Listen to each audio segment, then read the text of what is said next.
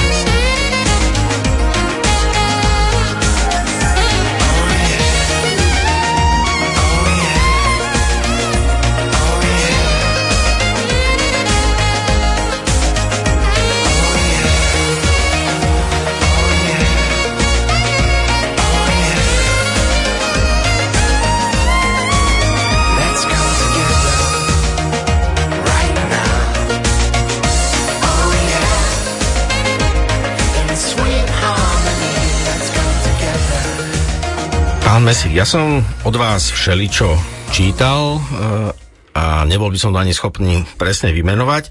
Asi pred piatimi rokmi však na jednom veľtrhu neziskových organizácií ma zaujalo vaše také diskusné vystúpenie.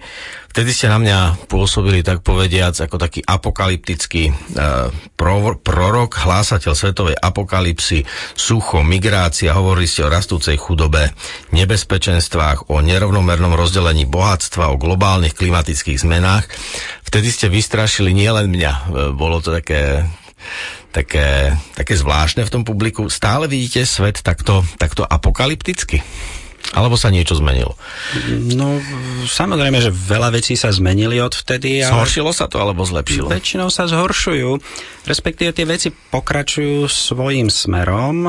Niektoré sa zrychľujú, niektoré sa spomalujú, ale, ale v zásade pravdepodobne smerujeme k nejakému momentu, keď sa viacero, viacero týchto negatívnych trendov stretne v niečom, čo e, bolo na, označené ako perfektná búrka. E, nevieme, kedy k nej dojde, ale možno v prie, pravde, ja očakávam, že v priebehu niekoľkých rokov a, a potom to našou civilizáciou poriadne zatrasie. No, my nechceme našich poslucháčov vystrašiť takto večer, v predvečer prvej adventnej nedele, ale e, nájdeme v tom aj nejaké optimistické vlákna v týchto úvahách? Uh, ja nie som dobrý rečník o optimizme. Ja si myslím, že že e, naša civilizácia smeruje k svojmu koncu, tak ako nakoniec všetky civilizácie, ktoré e, v dejinách vznikli, všetky nakoniec skolabovali. A e, ide o to ten, e, ten e, koniec akceptovať a prežiť ho nejakým dôstojným spôsobom s čo najmenšou mierou seba deštrukcie. Mm-hmm. Ale... To je možno nejaký optimizmus, že, že snáď niečo také je možné. No a nie je tam možný nejaký reštart, že jednoducho dosiahneme nejaké vyčerpanie a začne to nejak na novo? Nie je tam nejaká nádej na konci? No všetky civilizácie, alebo skoro všetky civilizácie, ktoré sa zrútili, e, po čase zregenerovali, takže e, aj my máme takú šancu, respektíve tí, ktorí prídu po nás, naši potomkovia majú šancu e, takúto. Len oproti tým predošlým kolapsom civilizácií, to, čo pravdepodobne zažijeme, alebo za, e, zažijeme my alebo naše deti, e, bude globálny, celoplanetárny kolaps. Predtým zrútila sa ríša Majov, alebo rímska ríša, alebo e, nejaké mezopotámske ríše, alebo faraón, dynastie faraónov, ale boli to lokálne alebo regionálne e, kolapsy. E, to, k čomu my smerujeme, je globálny kolaps. Globálny kolaps v súvislosti s globálnym oteplovaním alebo s environmentálnymi zmenami alebo aj s nejakými spoločensko-sociologickými, politickými konfliktami? Tých trendov je, je veľké množstvo a e, na, čom, na čom tá napnutá struna praskne, je veľmi ťažké odhadnúť. Ale e, globálne oteplovanie je samozrejme jeden, jeden obrovský problém. Eh, ale eh, iný problém je vyčerpávanie napríklad vodných zdrojov, ďalšie explozívny populačný rast v, v Afrike alebo v arabskom svete. Mm, to znamená, že Zem nebude mať dostatok eh, síl uživiť také množstvo ľudí, alebo riziko Ona... spojené s tým rastúcim množstvom obyvateľov v týchto častiach Zeme? Zem by možno dokázala uživiť ešte nejaký čas, aj pomerne veľké populácie, ale za cenu e, toho, že vy, vyhubíme obrovské množstvo iných druhov. My sme, keď sa na seba pozrieme z nejakej zoologickej perspektívy alebo prírodovedeckej perspektívy, tak my sme e, premnožený e, invazívny druh. Invazívny, pretože vznikli sme v Afrike a obsadili sme celú planétu, okrem Antarktídy. E, no a premnožený preto, lebo e, kým pred e, povedzme 10 tisíc rokmi sa naše populácie pohybovali na úrovni niekoľko miliónov jedincov a keď som sa narodil ja, pred 55 rokmi, tak nás boli asi 3 miliardy, tak dnes je nás 7,5 miliardy.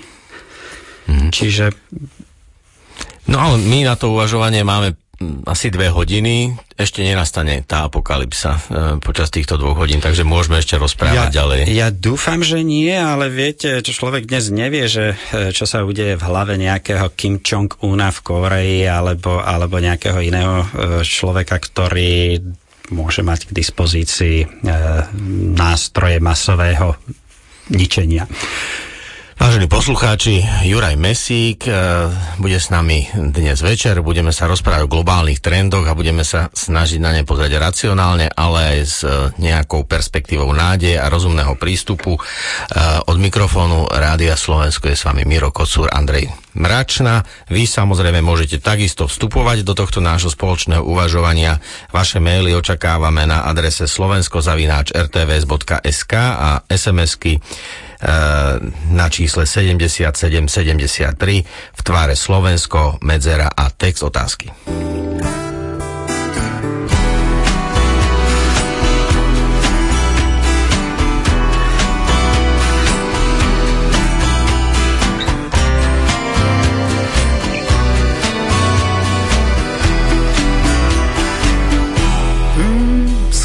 Skúšam znova, som tu opäť úlohe náhodného chodca vchádzam do ulic, do cudzích príbehov, do anonimných tvári. Chvíľu sa mračím, čo si ma tlačí na duši.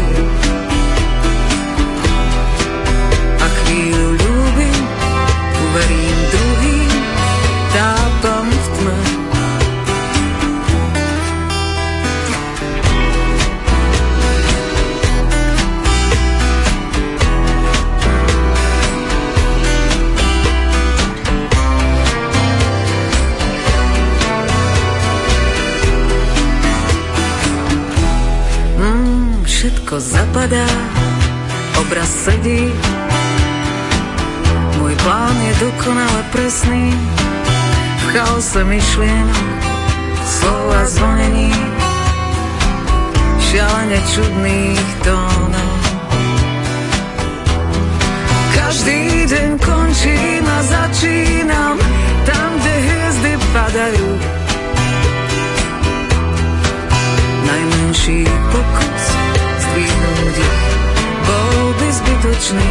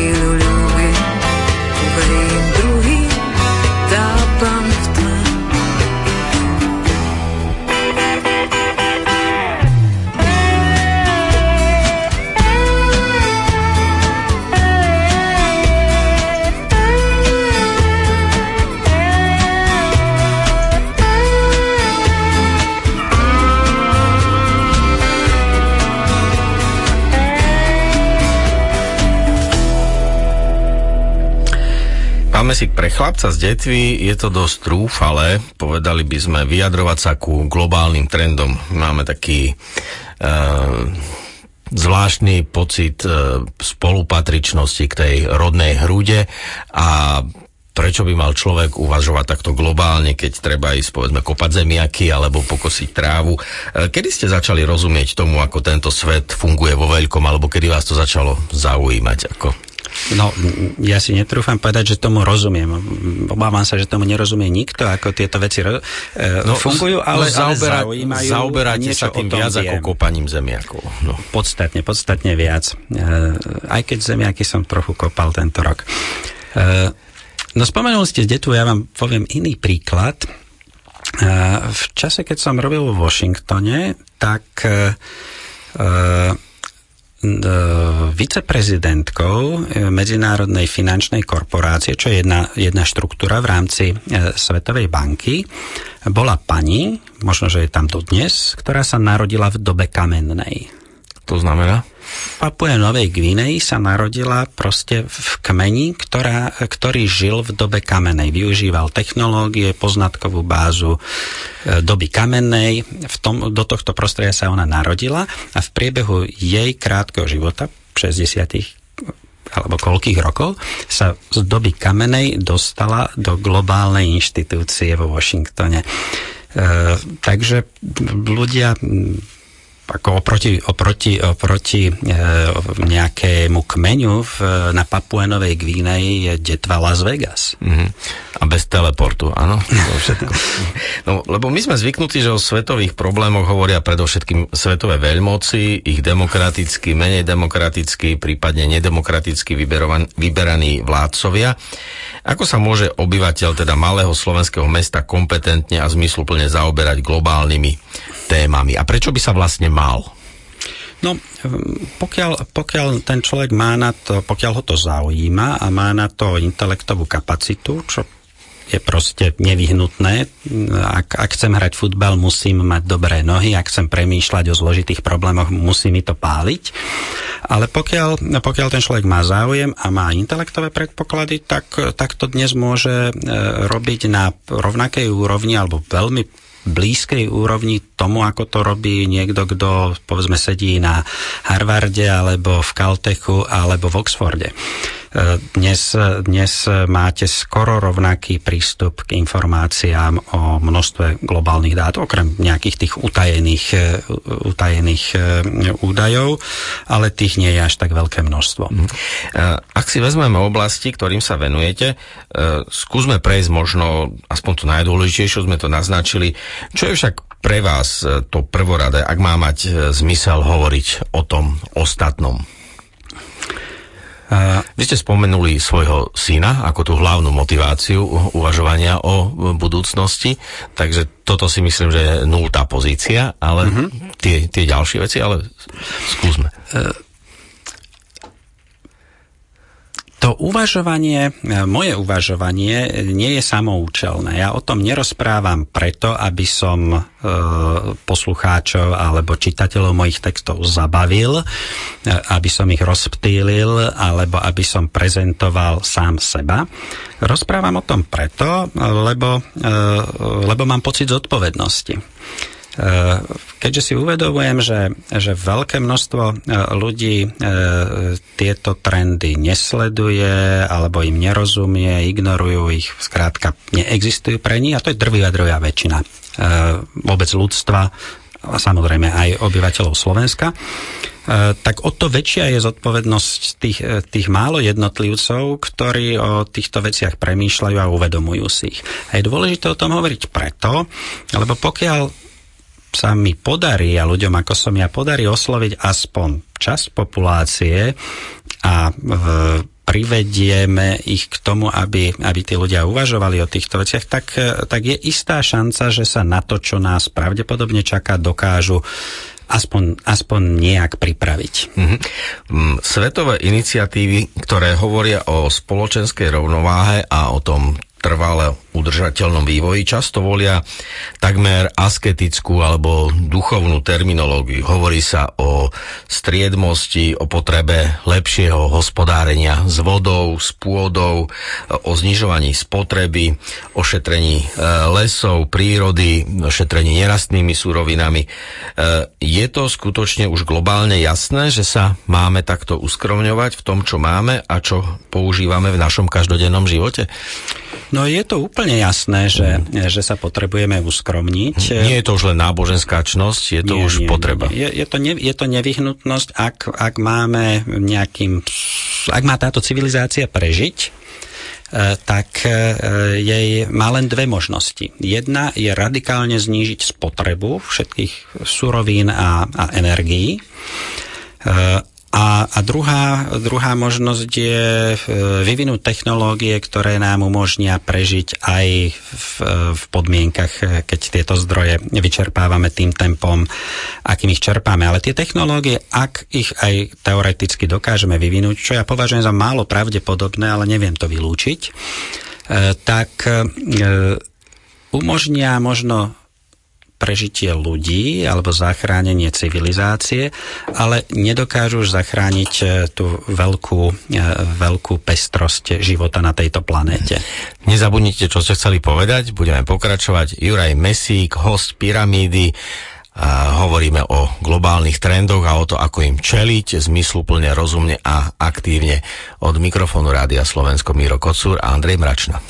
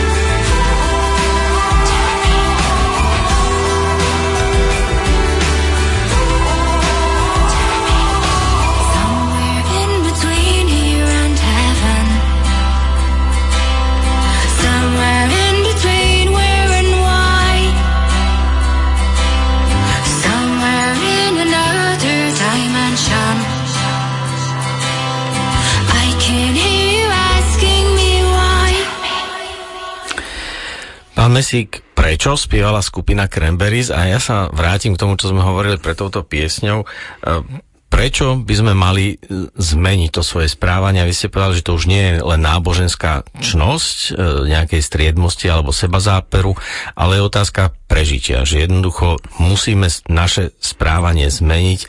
Zároveň je okolo tlak mať stále, povedzme, dokonalejšie technológie, dokonalejšie výrobky, povedzme, lepšie bývanie.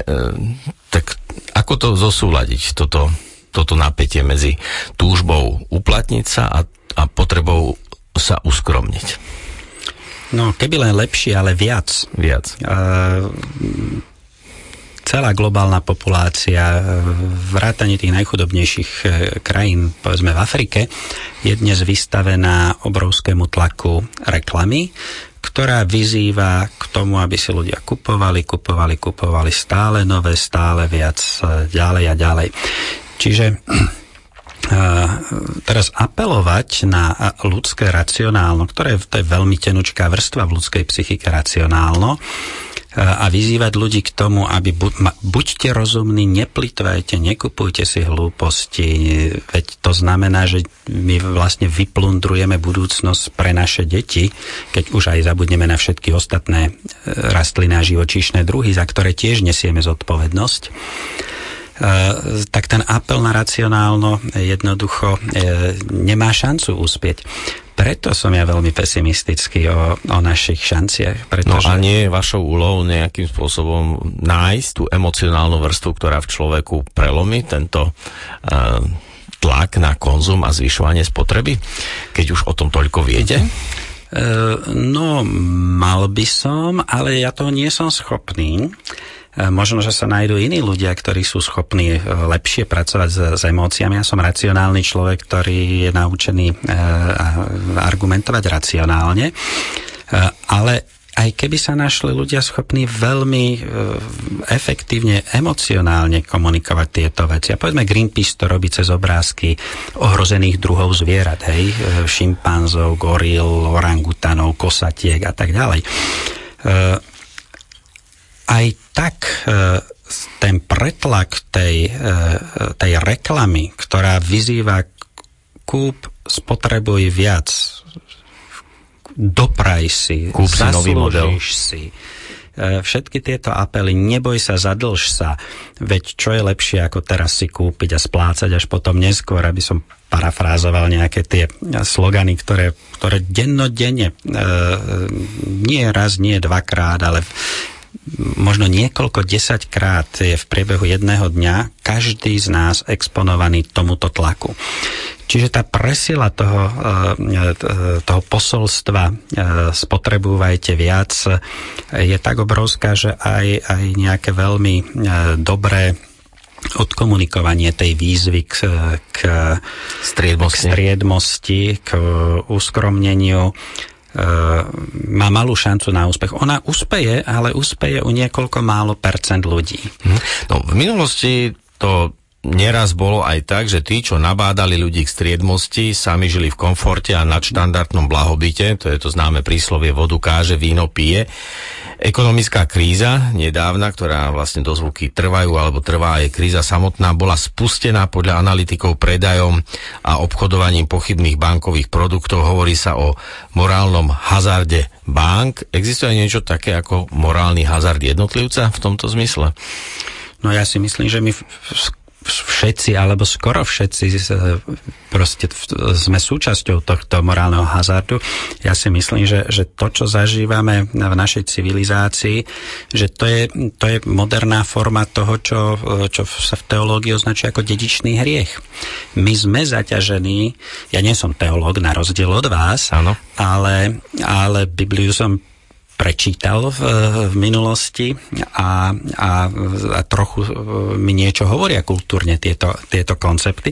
Ja si myslím, že, že, že skutočne tá, tá súčasná tvár dedičného hriechu je, je to naše nastavenie k, ku konzumu, k súťaživosti. Dlho som si myslel, že keď už niekto zbohatne, z sprivatizuje, rozkradne, nabalí sa, stane sa z neho milior, miliardár. budeš- bude mať dosť. Že, že už bude mať dosť. A trvalo mi to e, nejaký čas e, a v niečo som o tom musel našť, kým som pochopil, že nie, že neexistujú e, tieto nejaké stropy tej ľudskej chamtivosti. A tí ľudia totiž, ktorí už majú všetko, tak oni nerozmýšľajú o tom, že stačí mi to, oni vidia, že iný, niekto iný má ešte niečo viac, porovnávajú sa s tými, ktorí majú ešte viac a to ich ženie k tomu, aby stále chceli viac a viac a viac. A tomuto podliehame všetci. To je podľa mňa dedičný hriech. No, to je dobrá výzva. Nezabudnite, čo ste chceli povedať, pán Mesík, teraz príde zase pieseň. My tu už máme aj prvé otázky, aj vyvážení poslucháči sa do nášho uvažovania s Jurajom Mesíkom o e, globálnych trendoch, o tom, čo nás čaká, čo nás ohrozuje, ako tomu čeliť. E, môžete sa k nám pripojiť e, mail na adresu slovenskozavináč.rtvs.sk a SMS-ky na číslo 7773 vo formáte Slovensko, medzera a text otázky.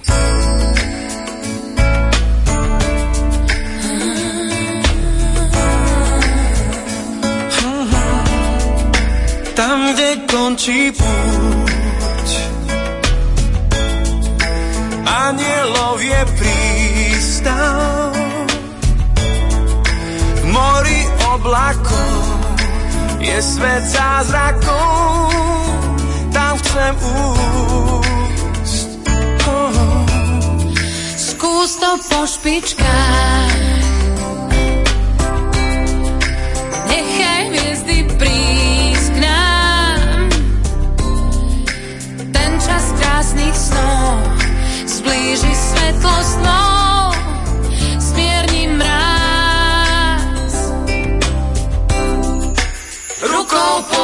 Tvár, srdcom zražen žiaľ, to, čo môžeš daj, nie si sám. Spúkni slzu zriaz, je tu sviečok čas, poď si niečo priať, ak máš rád, ak máš rád.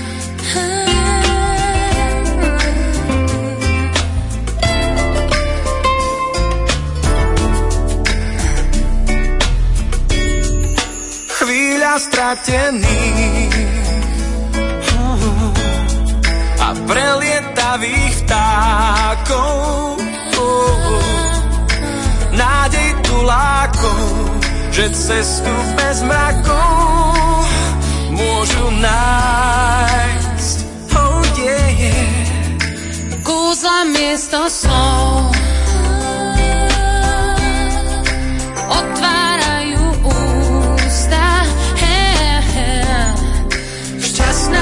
Pieseň znie Keď je detský smiech Blízko nás Rukou pohľad tvár, srdcom zažen žiaľ. To, čo môžeš daj, nie si sám. Spúkni slzu zriaz, je tu sviečok čas. Poď si niečo priať, ak máš rád. Rukou pohľad tvár, srdcom zažen žiaľ. To, čo môžeš daj, nie si sám. Spúkni slzu zriaz, je tu sviečok čas. Poď si niečo priať, ak máš rád, ak máš rád.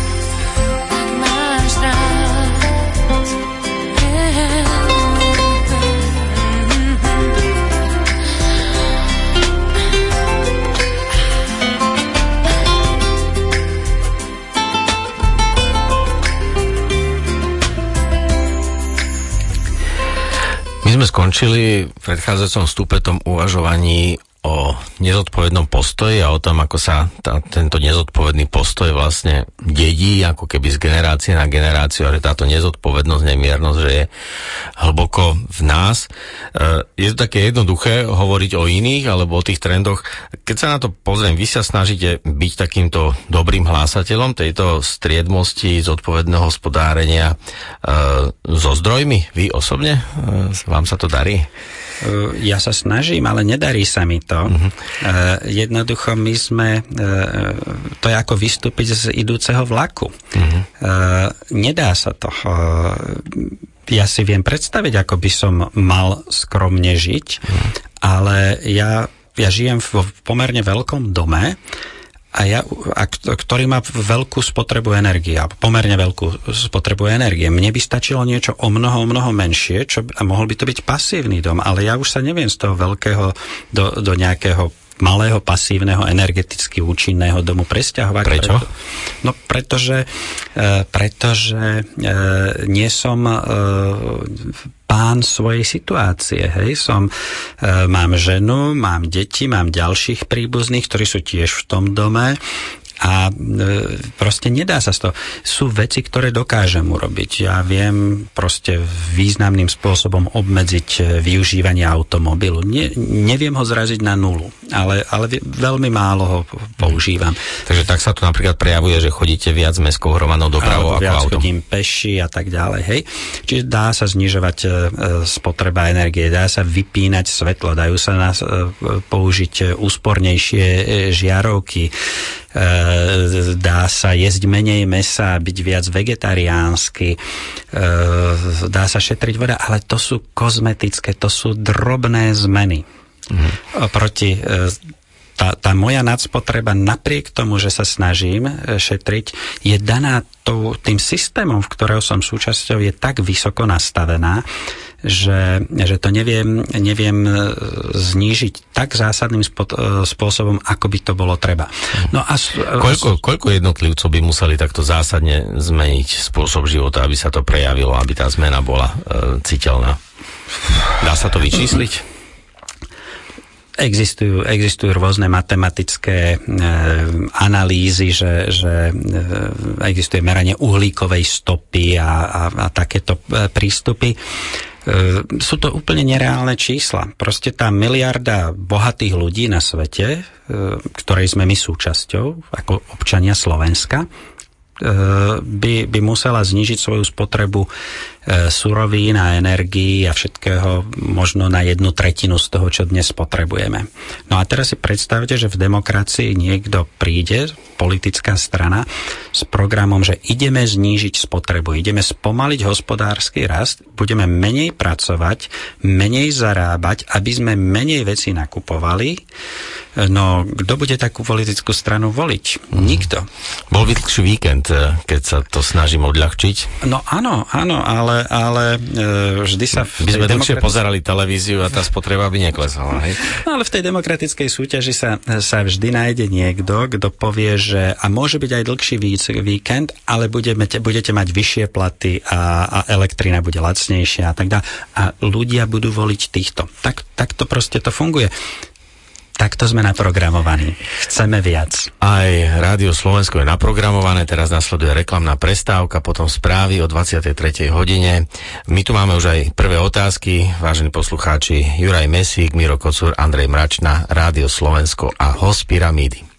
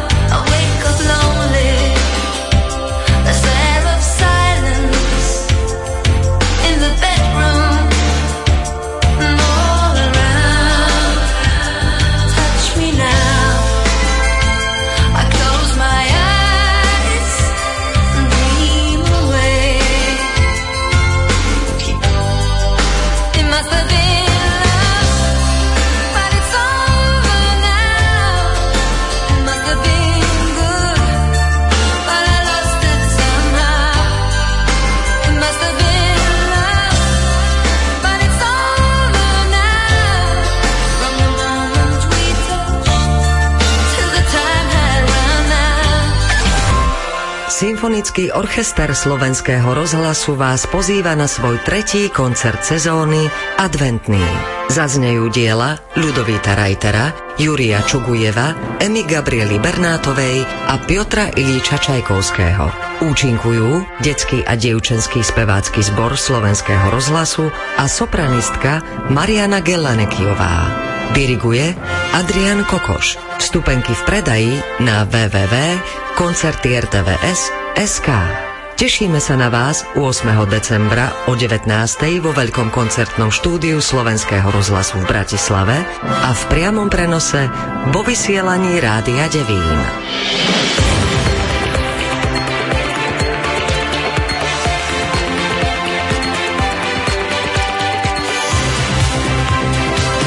Bolo 23 hodín. Správy RTVS. Takmer 5-kilometrový úsek D3 pri Žiline za 255 miliónov už slúži motoristom. Štyroch zranených si vyžiadal dnešný pád betónovej lávky v Prahe. Zajtra polojasno, na východe viac oblakov, mínus 3 až plus 4 stupne. Pekný neskorý večer vám praja Lucia Páchniková.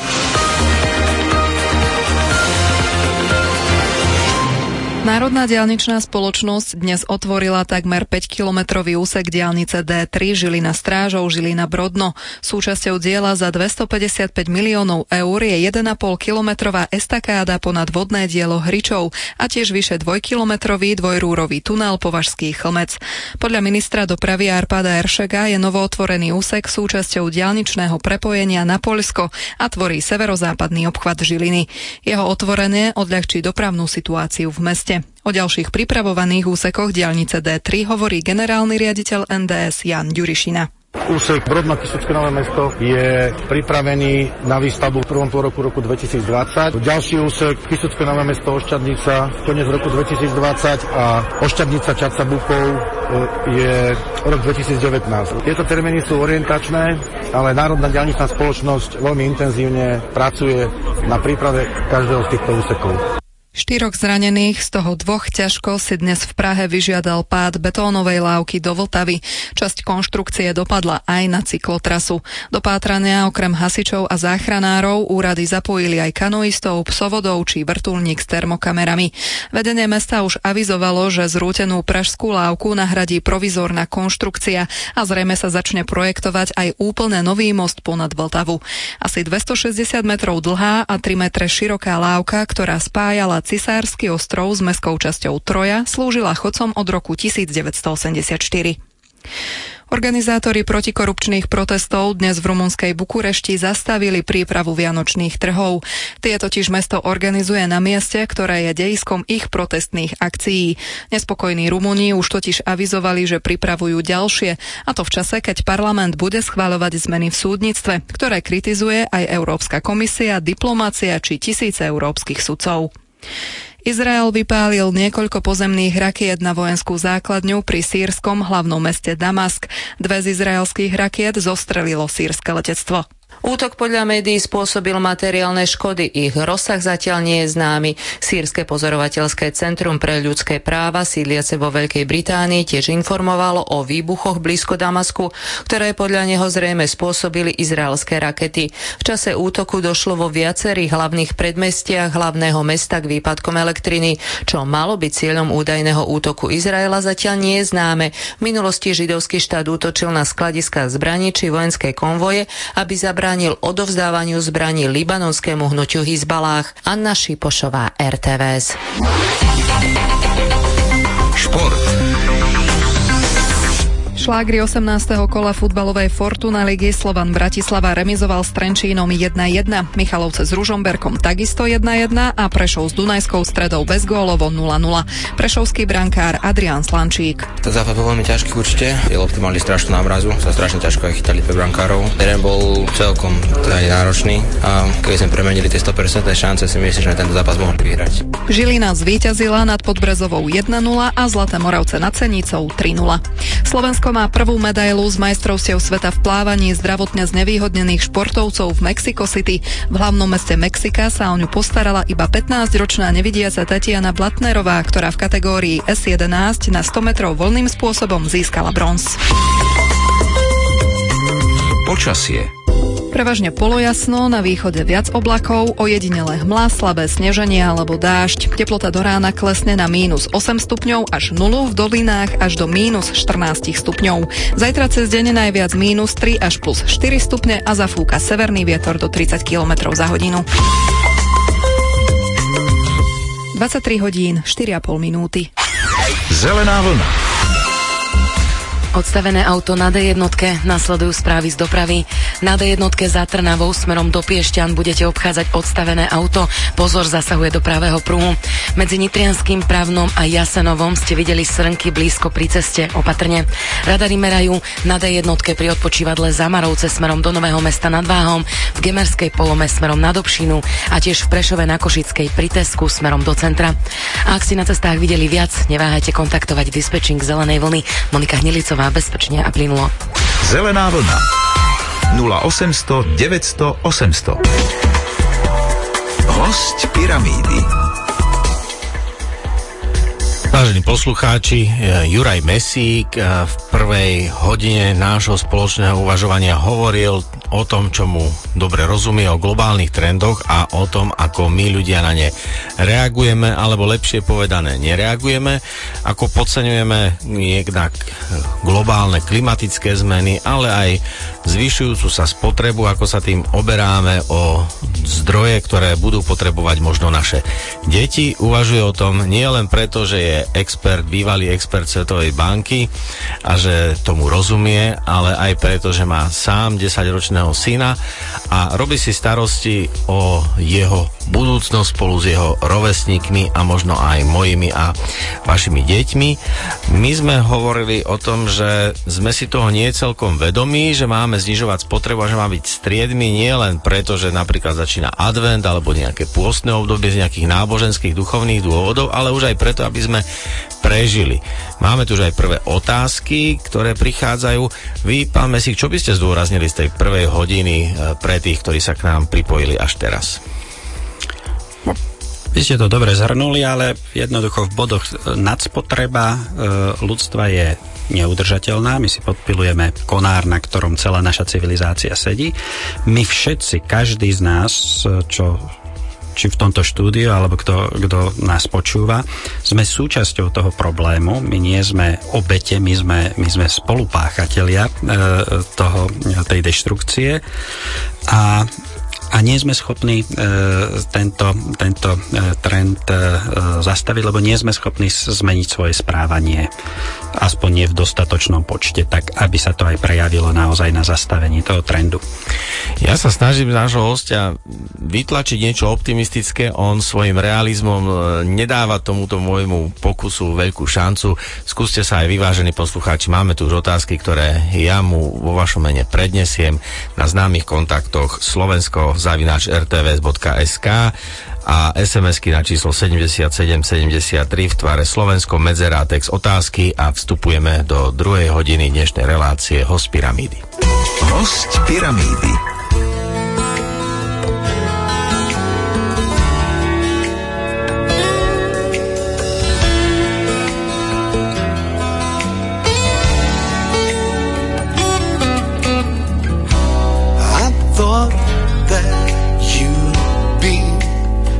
Loving me. I thought you were the one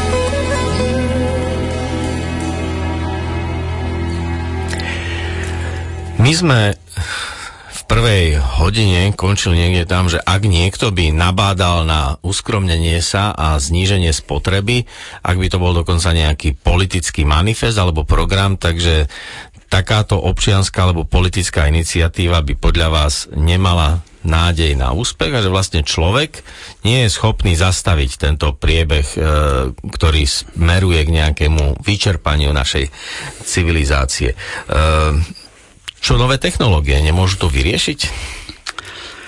Uh, technológie sú, sú veľká neznáma, ale e, vieme, že rozbehnutie, e, rozbehnutie technológií tak, aby sa stali masovo dostupné, aby začali mať naozaj vplyv, trvá veľmi dlho. Čiže povedzme, my dnes máme pomerne slušné technológie využitia obnoviteľných zdrojov energie.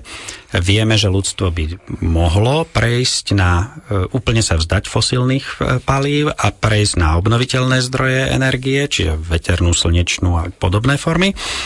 Ale chcelo by to veľké investície a trvalo by to trvalo by to dosť dlho.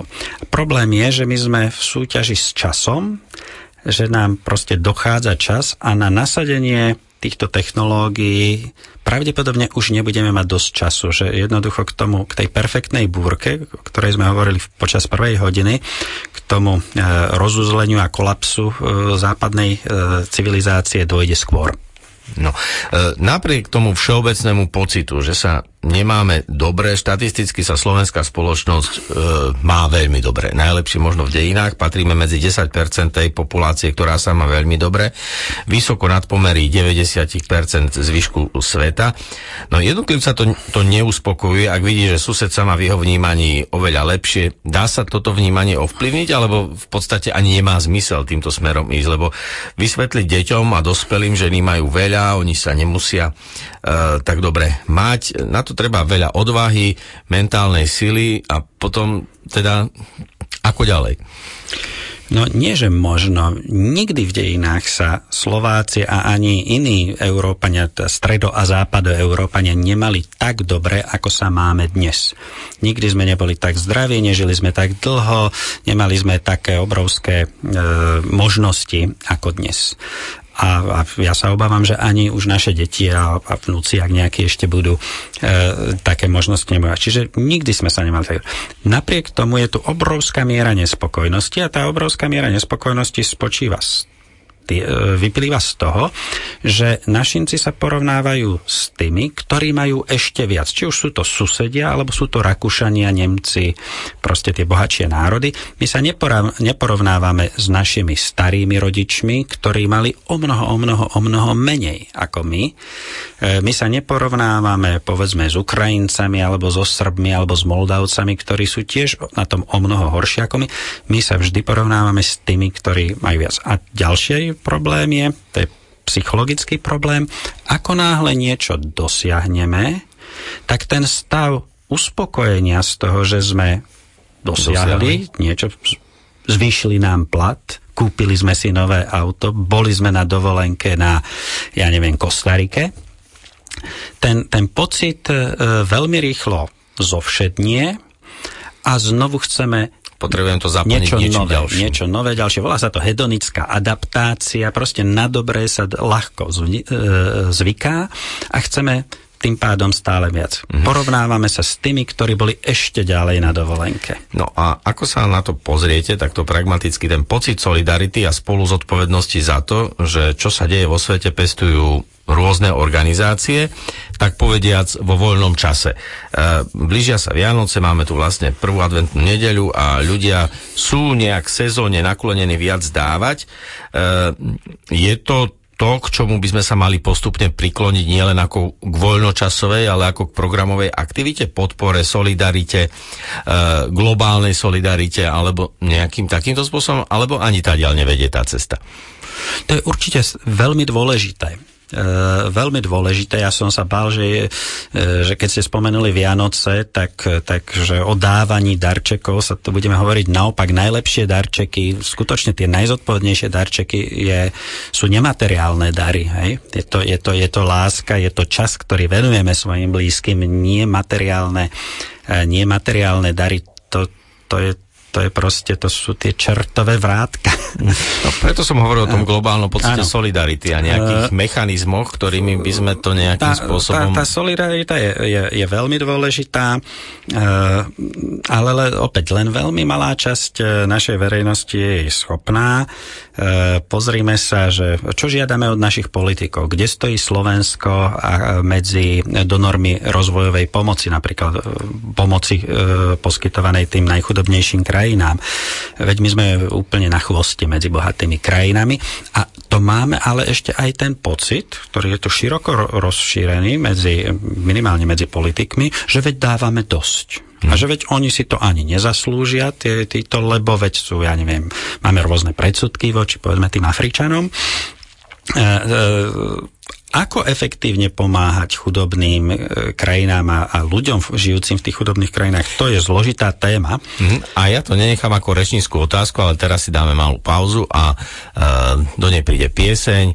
Juraj Mesík, host Pyramídy, otázky prichádzajú, určite sa k ním dostaneme, nebudú to len naše rečnícke otázky. Takže naše známe kontakty Slovensko, zavináč RTVS.sk,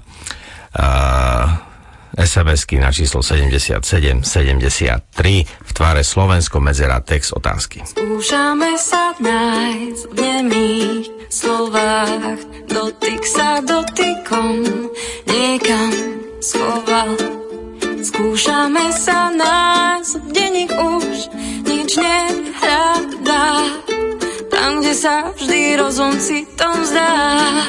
Skúšame sa nájsť v krehkých vôňach, čo tu raz ostanú, možno po nás. Možno ma chceš nájsť ako ja, nájsť teba chcem, dýchať spolu nekonečný sen.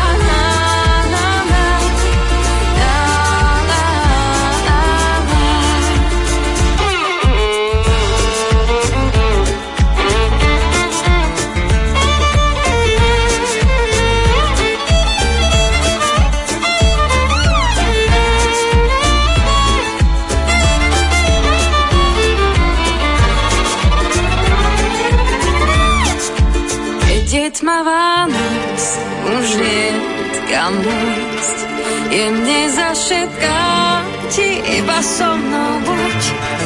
Zastavíme čas, poďme snívať zas a stále, až kým ráno nerozdelí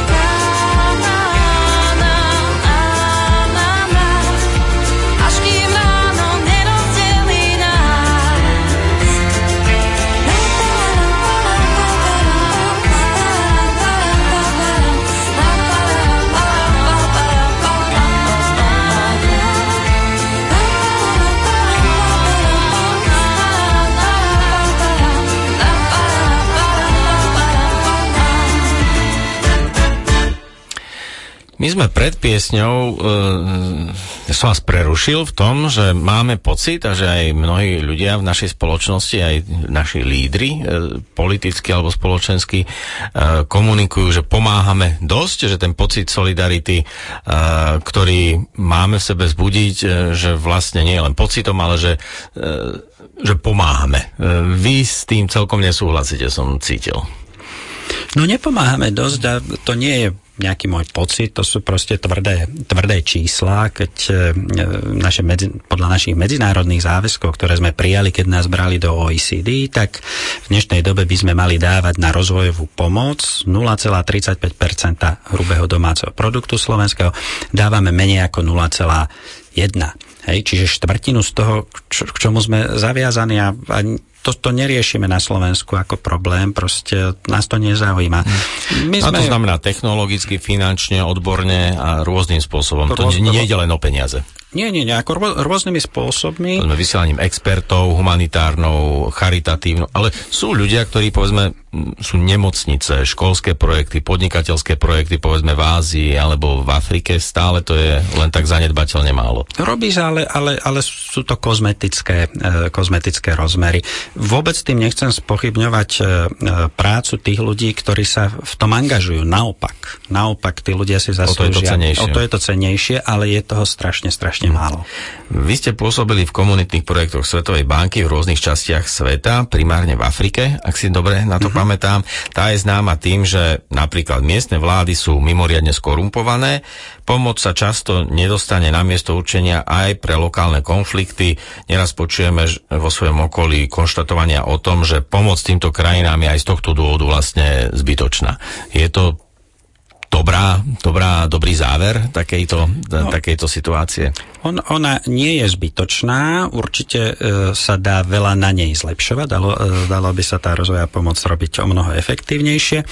No takto isto sa dá, by sa dalo argumentovať, e, povedzme v Nemecku, e, ktoré je najväčším zdrojom eurofondov, poukázaním na korupciu na Slovensku, že v, v, žiadnu proste pomoc cez eurofondy Slovákom nedávajte, však aj tak polovicu rozkradnú. Ja neviem, či polovicu, ale, ale značnú časť tu rozkradneme. Hoci vo verejnom priestore počujeme, že eurofondy sú zdrojom korupcie a nie zlodeji.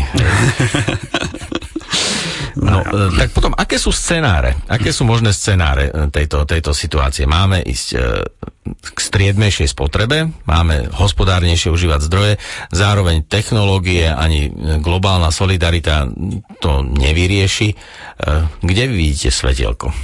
Ja, ja si myslím, že, že e, nebudeme schopní ako ľudstvo, ľudstvo ako celok e, zrealizovať nejaké stratégie, ktoré by inteligentným spôsobom vyriešili tie, tie e, dilemy a, a hrozby, ktorým čelíme a že proste nakoniec narazíme na takú betónovú, e, betónovú stenu na, a, a príde časť platenia účtov. A keď... čo bude tá betónová stena? Lebo je to, to taká krásna metafora, to, ale áno, čo to, to môže byť? To nevieme presne, čo to bude. Ja považujem za, za jeden z veľmi možných scenárov, že povedzme v dôsledku e, klimatických zmien dojde k veľkým veľkej neurode. E, tá neuroda môže byť povedzme v Spojených štátoch amerických, ale hoci kde inde na svete e, to môže byť. E, Spojené štáty americké sú zaujímavé preto, lebo oni sú najväčším exportérom potravín na svete.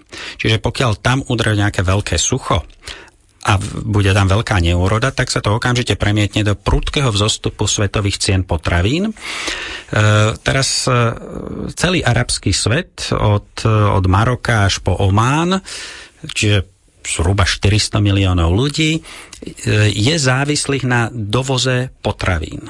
A nie, že trochu závislých, ale každá arabská krajina dováža viac ako polovicu, niektoré 80-90% potravín, ktoré potrebujú k uživeniu svojho obyvateľstva. Väčšina toho obyvateľstva je chudobná a väčšina sú veľmi mladí tí ľudia, pretože sú to tiež populácie, ktoré sa prudko množia. E, čiže prudký vzostup cien, cien potravín v dôsledku nejakej vlny horúčav alebo dl, dlhšieho sucha. E, politická bezpečnostná ekonomická destabilizácia arabského sveta a obrovská migračná vlna, ktorá proste, tí, tí, tí ľudia sa budú bojovať o život. Hej? A kde, kde budú zelené pastviny? No na severe, čiže v Európe. Čiže začne migračná vlna. E, na tú migračnú vlnu my nebudeme schopní zareagovať, čiže začneme sa vnútri Európy medzi sebou mydliť. bude to ešte dramatickejšia migračná vlna, ako zažívame to, teraz? To, to bola škola hrov, čo sme v roku 2015 zažili, však to bol milión a pol ľudí, čo sem došlo. E, to je skutočne drobnosť oproti tomu, čo jedna veľká vlna horúča povedzme v Spojených štátoch amerických by mohla vyvolať a skôr či neskôr e, proste k tomu dojde. Ale môže sa stať, že skôr proste bude svet destabilizovaný niečím iným.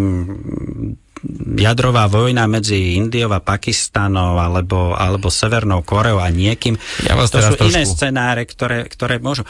Ale... Ja vás teraz trošku preruším, lebo... Prerušte. Nech sa aj ja, aj poslucháči e, nadýchnú a potom sa pustíme do otázok, ktoré tu prišli. Juraj Mesík, globálne trendy a to, čo nás čaká.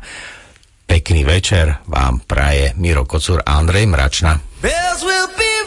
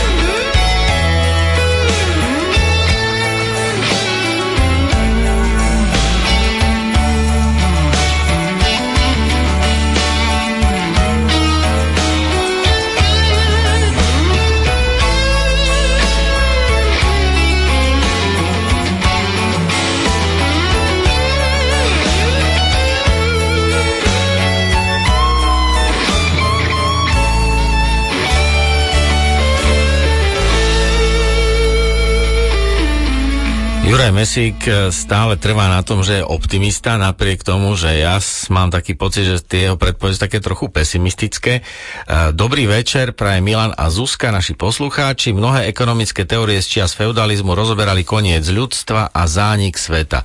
Mohli by ste nejakých autorov z histórie týchto ekonomických teórie teórií zániku spomenúť a občerstviť historické povedomie týchto teórií? Vyznáte sa v niečom takom, pán Mesík? No, e, bol spomenutý stredovek, no tak e, v stredoveku to ani neboli tak ekonomické teórie, ako skôr apokalyptické vízie, ktoré, ktoré sú už v starom zákone obsiahnuté a boli pertrak. Vie, vieme, že keď proste sa blížil rok, e, rok tisíc, tak sa očakával, očakávala sa apokalypsa. Hej?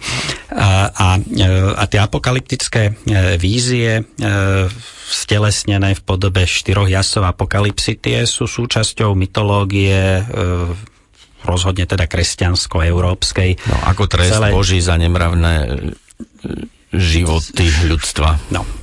A, a, a mal proste každý ten jazdec apokalipsy mal svoju symboliku. Jeden symbolizoval hladomory, ďalší epidémie, ďalší vojny, ďalší neslobodu. Aspoň takto sa to interpretuje. Ale ale podstatné je to, že, že oni boli živou súčasťou, všetky tieto pohromy boli živou súčasťou skúsenosti prakticky každej generácie. E, v uplynulom tisícročí. Nebola generácia, ktorá, boli generácie, ktoré zažili niekoľko epidémií, ktoré zažili niekoľko hladomorov, niekoľko vojen alebo generácie, ktoré nežili v ničom inom len vo vojne. A to hovoríme o 16., 17. storočí, 18. storočí. Ešte v 18. storočí vo Francúzsku boli hladomory bežnou štandardnou vecou. Takže Čiže nebola to teória, to bol, bola teórie. to skúsenosť. Oni v tom žili, oni, oni to proste vnímali ako, ako zákonitú uh, súčasť života. No ale uh, ak by sme aj o nejakých teoretikoch mali hovoriť, tak asi najvýzna, naj, najväčší uh, teoretik E, ktorý mňa napadá, je Thomas Malthus. Čo bol, Thomas Malthus bol matematik, e, ktorý sa zoberal rastom populácie. On žil na, teda tvoril na konci 18. E, začiatku 19. storočia a vtedy uverejnil svoje, svoje matematické štúdie a on teda v nich, v nich predpovedal, že ten populačný rast, ktorý vtedy ešte len začínal, je neudržateľný a proste ako náhle bude ľudí viac ako, ja neviem, 1 alebo 1,5 miliardy, tak, e, tak to táto planéta neunesie a celé sa to ekonomicky zrúti. Thomas Malthus dodnes e, proste sa, sa mýlil v tom, neodhadol správne alebo nevypočítal správne tie čísla, lebo neodhadol technológie, technologické možnosti ľudstva, čo zase mnohí dnes hovoria, no aha, Malthus, ha, ha, ha, len, len tí zase nepočítajú s tým, že odvtedy sa tie zdroje, ktoré boli medzi tým zmobilizované, vyčerpali a, a možno, že ten Maltus sa nakoniec ukáže ako, ako e, správny prorok, teda ktorý správne prognozoval k tamto smeruje, len sa zmýlilo o 200 čísle. rokov a v, a v čísle. čísle. Uh-huh.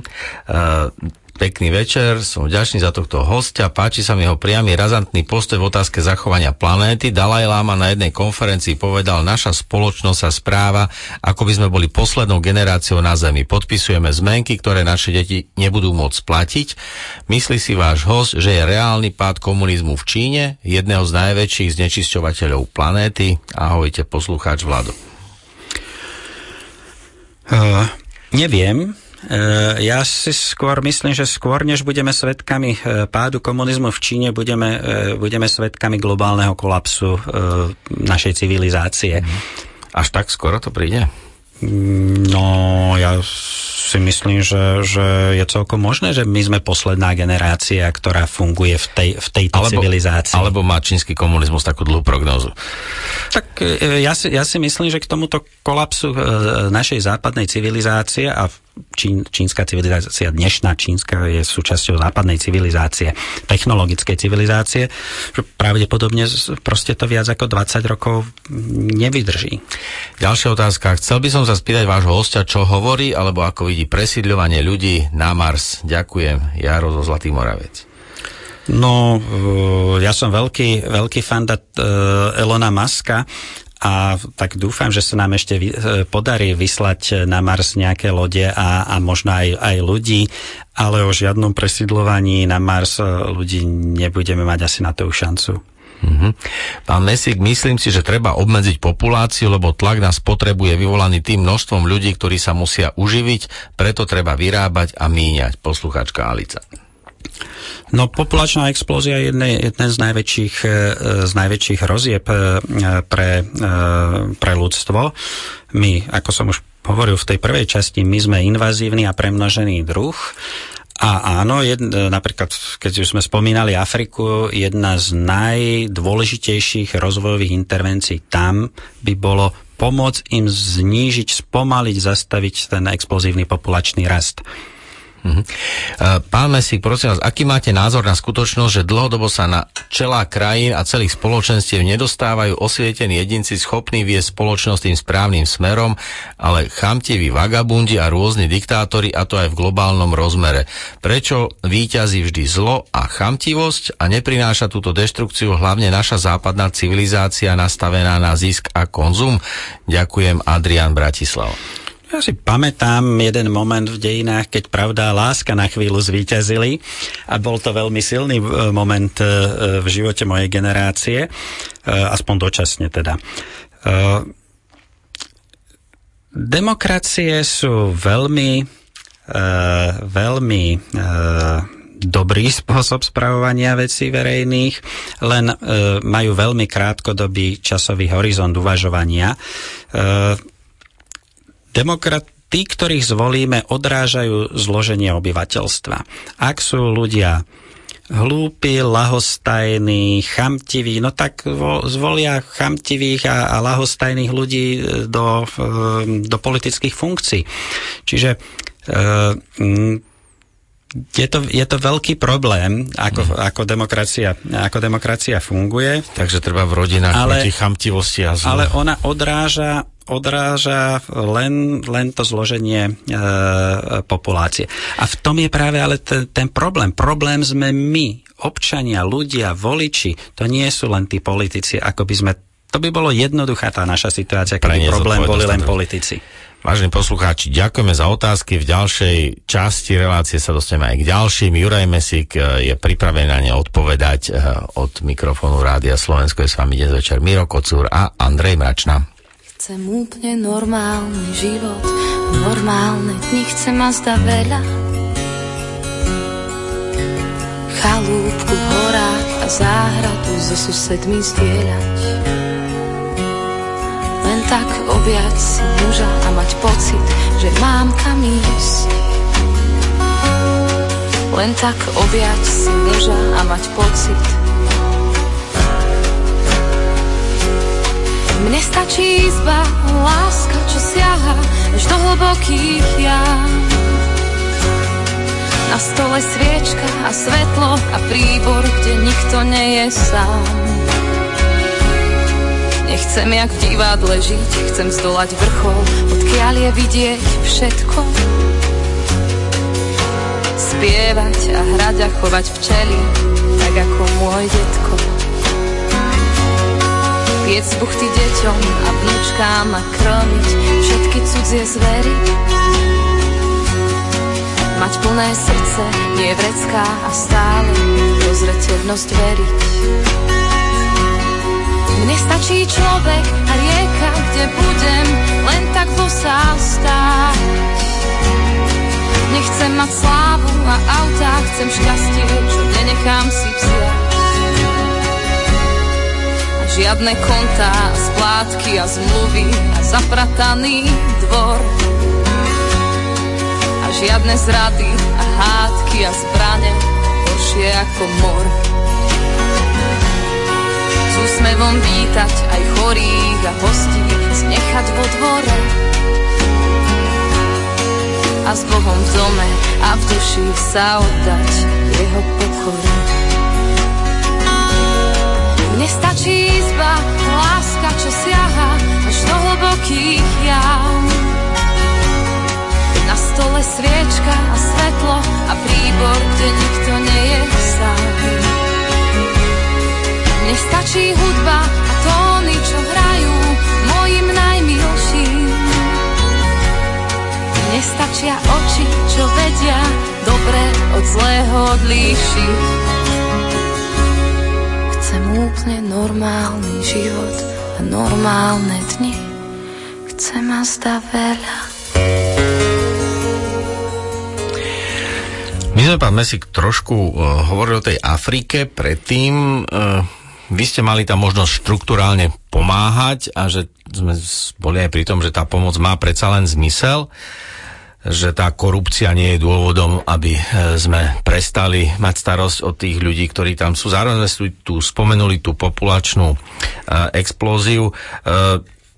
Ako je tam momentálne je tam tá, ako vyzerá taká štruktúrálna pomoc aj z hľadiska povedzme, Svetovej banky, nastavovanie procesov, nastavovanie ekonomiky. E, politický systém nie je možné vymeniť zo dňa na deň, e, chýba politická alternatíva. Ako sa tam vlastne tá pomoc dá efektívne realizovať? Veľmi ťažko.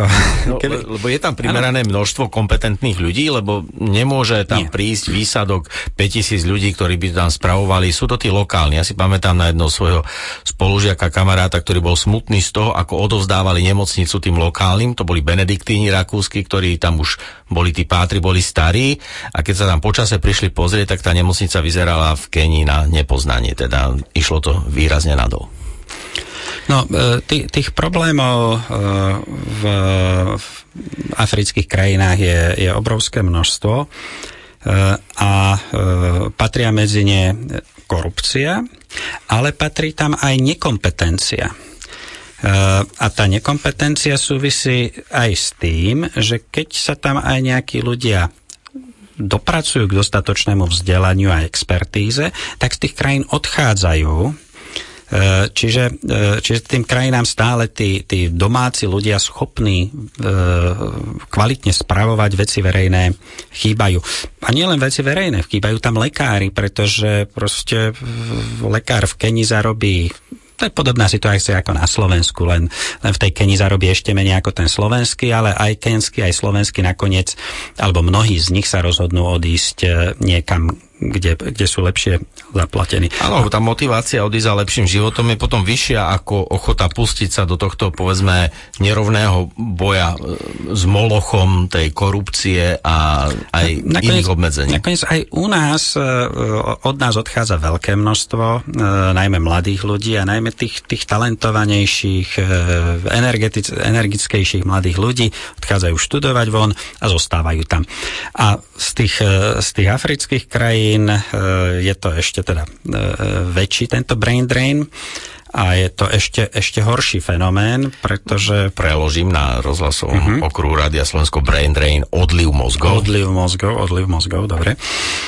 Uh, no a, a, a potom celá tá situácia tých afrických krajín je ešte naozaj mimoriadne skomplikovaná tým prudkým populačným rastom. E, aby, aby ste si urobili o tom nejakú predstavu, e, tak, e, tak predstavte si, že v roku 2000 má Slovensko 5 miliónov obyvateľov a dnes v roku 2017 ich má 8 miliónov obyvateľov. Predstavte si, že to, takým, takáto dynamika rastu populácie je v niektorých afrických a arabských krajinách.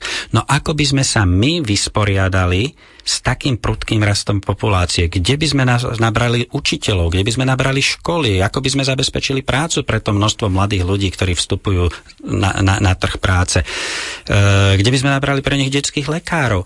No, jednoducho to sú neriešiteľné problémy pre bohaté krajiny, ako je Slovensko zdôrazňujem, ja sa nemýlim v tomto, Slovensko patrí medzi bohaté krajiny sveta. My nie sme chudáci, my sme bohatá krajina sveta. Mhm. No možno aj z tohto hľadiska tá dostupnosť povedzme televízneho signálu, programy európskej či americkej televízie, e, je to dostupnejšie ako dostupná e, možnosť zvýšiť si životný štandard, ale tá reklama na blahobyt motivuje ľudí k migrácii. Hej? U nás Presne napríklad tak. tá nadmerná spotreba a ten lepší svet, e, inde sa budú mať lepšie ako doma. Dá sa s tým nejako účinne bojovať? No asi nedá. Veď po, opäť poďme domov. My na Slovensku s tým nie sme schopní e, bojovať. Zo Slovenska, ktoré je bohatou a fungujúcou, relatívne fungujúcou krajinou napriek všetkej tej korupcii a problémov, ktoré tu máme a, a rôznym politickým roztržkám a znechutenia, ktoré tu panuje, toto je stále ešte fungujúca krajina. Do, slušne fungujúca krajina. Nie je to Švédsko, nie je, nie je to Švajčiarsko, ale slušne fungujúca európska krajina. Napriek tomu od nás tí mladí talentov talentovaní, schopní ľudia odchádzajú a mnohí z nich sa už nikdy nevrátia pre, pre tie africké krajiny je to, je to neriešiteľná situácia. Čiže inými slovami, tá prognóza pre tie africké krajiny je, je veľmi zlá. Oni, oni nebudú schopné sa postaviť na vlastné nohy ešte, ešte veľmi dlho. Hm. Vážení poslucháči, e, tu sú otázky, ktoré čakajú na to, aby ich Juraj Mesík v našom ďalšom vstupe zodpovedal. Stále môžete posielať e, svoje otázky na kontakty, ktoré som uvádzal slovenskozavináč rtvs.sk a sms na číslo 7773 vo formáte Slovensko medzera text otázky.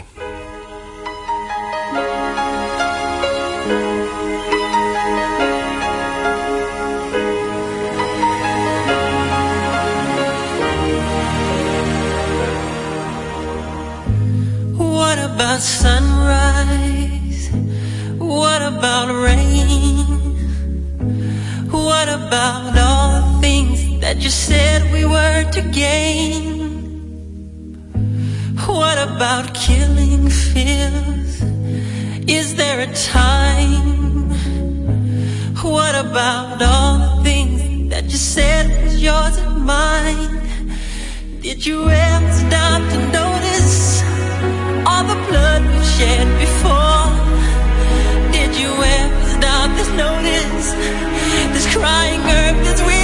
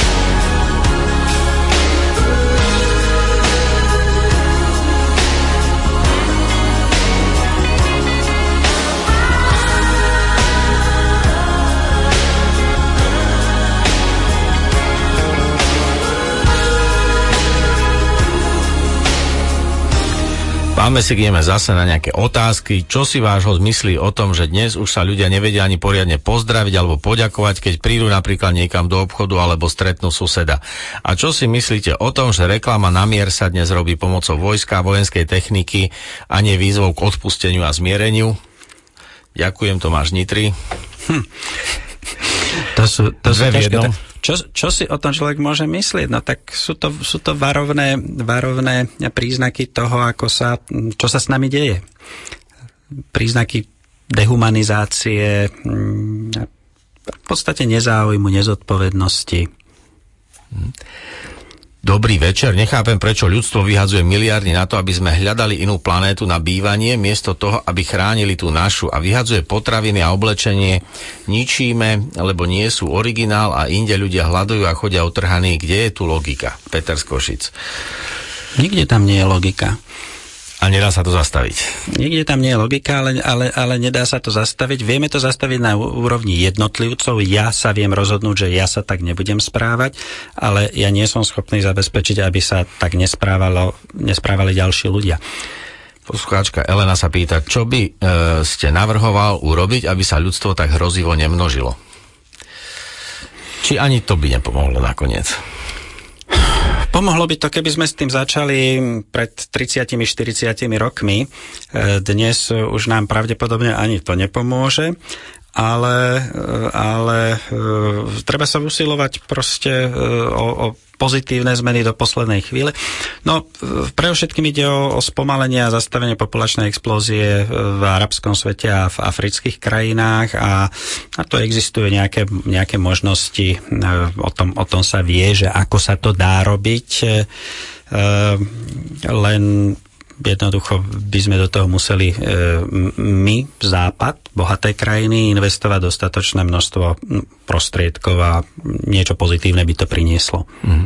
Uh, otázka pre experta Svetovej banky. Čo myslíte, nepomohol by fakt, keby dolár aj euro boli kryté zlatom? No, e, to je, to je zaujímavá otázka, ale odpoveď je na ňu veľmi zložitá, ale je faktom, že odkedy nie sú e, peniaze kryté zlatom, tak vlastne to umožnilo tlačiť obrovské množstvo peňazí a dostupnosť veľkého množstva peňazí umožnila zrýchlený ekonomický rozvoj a teda rýchlejšiu devastáciu prírodných zdrojov Zeme.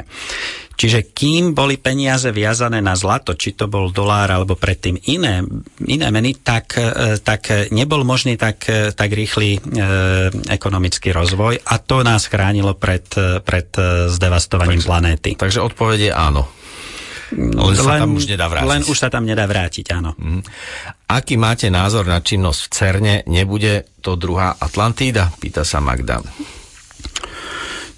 Neviem, ako ja ako, ako asi každý laik viem o, o, o tom, o nejakých rizikách, o ktorých sa teda špekuluje okolo antihmoty a podobne ale e, priznám sa, že toto ja nepovažujem za, za e, súčasť tých najväčších rizik, ktorým e, ľudstvo čelí.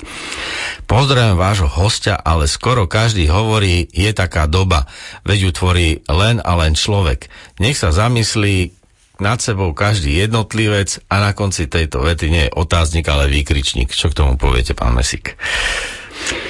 Uh, Mahatma Gandhi povedal, že každá revolúcia začína jednotlivcom, ktorý sa, ktorý sa rozhodne zmeniť sám seba. Takže áno. Mm. Uh, trochu konšpirácií. Je podľa vášho hostia migrácia do Európy poťahovaním navonok neviditeľných motúzikov najmocnejších? Ak áno, tak akú vývojovú prognozu z tohto hľadiska má váš host pre Európu?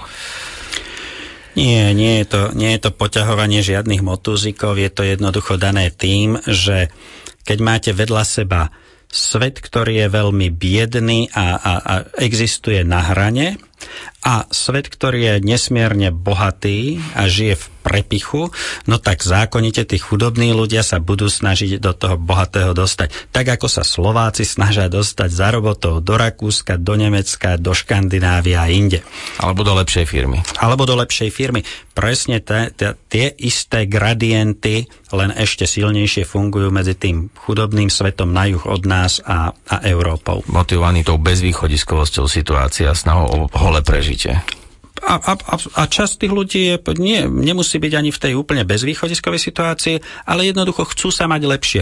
Slovenskí lekári neodchádzajú do Rakúska alebo do Nemecka, pretože sú v beznádejnej situácii, ale pretože v tom Rakúsku, Nemecku sa budú mať podstatne lepšie. Uh-huh. Uh, stretla som sa aj s optimistickou víziou budúcnosti, vychádzajúce z predpokladu, že až nevyhnutný úpadok zmení myslenie ľudí a nasmeruje ich k duchovnu.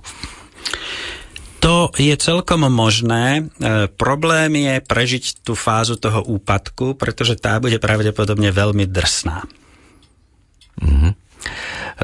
Z ktorej strany by mala nastať zmena, ďalší poslucháč, nakoľko povedomie ľudstva je stále žiaľ na úrovni mávnutia ruky, nemyslíte, že bola efektívnejšia zmena tzv. zhora, teda aplikovať vo väčšej miere zmenu na strane producentov, či už stropy v produkcii, ale aj kritéria kvality, nakoľko na všetok vyrobený tovar treba energiu a v neposlednom rade zvýšiť informovanosť spotrebiteľa, prečo sa zmena deje? Ja si myslím, že, že e, potrebné sú aj cesty z hora, aj cesty z dola. Čo sa týka tých ciest z hora, tam je veľký problém, že tam aby sa také cesty uskutočnili, museli by ste hore mať ľudí, ktorí, od, e, ktorí sú zodpovední, ktorí, e, ktorí vidia za časový horizont najbližšej finančnej uzávierky a najbližších e, volieb. A my tam tých ľudí bohužiaľ nemáme, alebo len veľmi málo je tam takých ľudí. Mm-hmm. Socializmus s plánovanou ekonomikou vyrábal toľko, koľko bolo treba, neplitvalo sa, myslí si poslucháč. To neplatí o kapitalizme. Je nadvýroba príčinou tohoto problému? Eh, príčinou spotre- eh, problému je nadspotreba, tá výroba len supluje tú, tú nadspotrebu. E, socializmus by som ja vôbec neidealizoval. Ja som sa stal ekologickým aktivistom v čase socializmu a živo si pamätám, ako zdevastované bolo životné prostredie na Slovensku. Napriek tomu, že sme tu mali plánovanú ekonomiku a že ľudia boli o mnoho chudobnejší ako dnes. Hm. Ešte jedna super otázka. Pán redaktor, nechajte hostia hovoriť, prečo stále hudbu dávate? To je otázka skôr na mňa. Je to štruktúra tohto, a programová štruktúra tohto vysielania, takže my sa tešíme, že máme otázky, na ktoré nevieme e, efektívne zodpovedať. Naše vysielanie sa ešte chýli ku koncu. E, vy Pán Mesík, ja som si všimol, prechádzam cestou do školy okolo jednej autobusovej zastávky. Párkrát som vás videl na nej stať, ako čítate s knihou v ruke a čakáte e, na autobus. Je to výnimka, alebo cestujete takto pravidelne? Bývate v bytovke alebo v dome? Ako kúrite? Znižujete svoju ekologickú stopu? Ja sa z pravidla, alebo skoro vždy sa pohybujem len prostriedkami hromadnej dopravy alebo peši. Eh, keď idem autobusom, tak z pravidla mám so sebou knihu, alebo využívam čas, aby som čítal. Kúrime plynom ako všetci a máme zbytočne jeden velikánsky dom, do ktorého som sa ja teda priženil, ale a, a, a neviem to zmeniť. Proste je, je tam jeden veľký dom. E, v tomto smere som rovnaký hriešnik ako, ako milióny ďalších Európanov. Takže ja vám ďakujem, vážení poslucháči. Vám prajem pekný zvyšok tohto večera aj víkendu. Nie všetko je science fiction, čo sme rozprávali. E, prajem vám spolu s Andrejom Račnom a Jurajom Mesíkom pekný deň, pekný víkend. Príjemný zvyšok víkendu.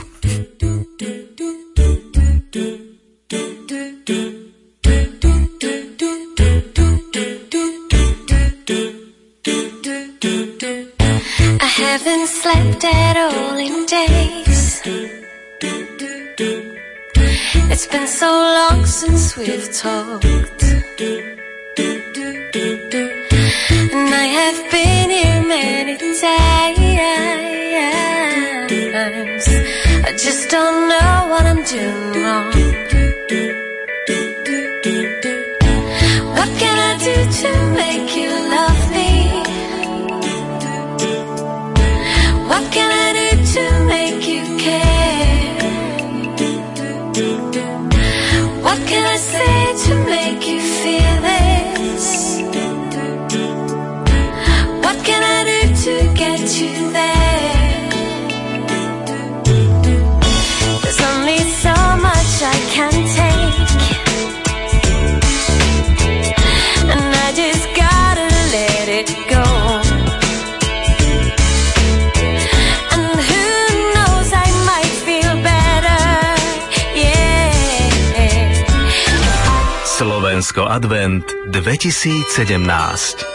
Na prvý adventný týždeň vás pozývajú Štefan Štec v Prešove Zuzana Mauréry v Tatranskej Lomnici Radovan Tariška Radio Band v Liptovskej Sielnici Slovenské komorné divadlo Martin v Martine Bratislavský chlapčenský zbor v Bratislave Slovensko Advent 2017.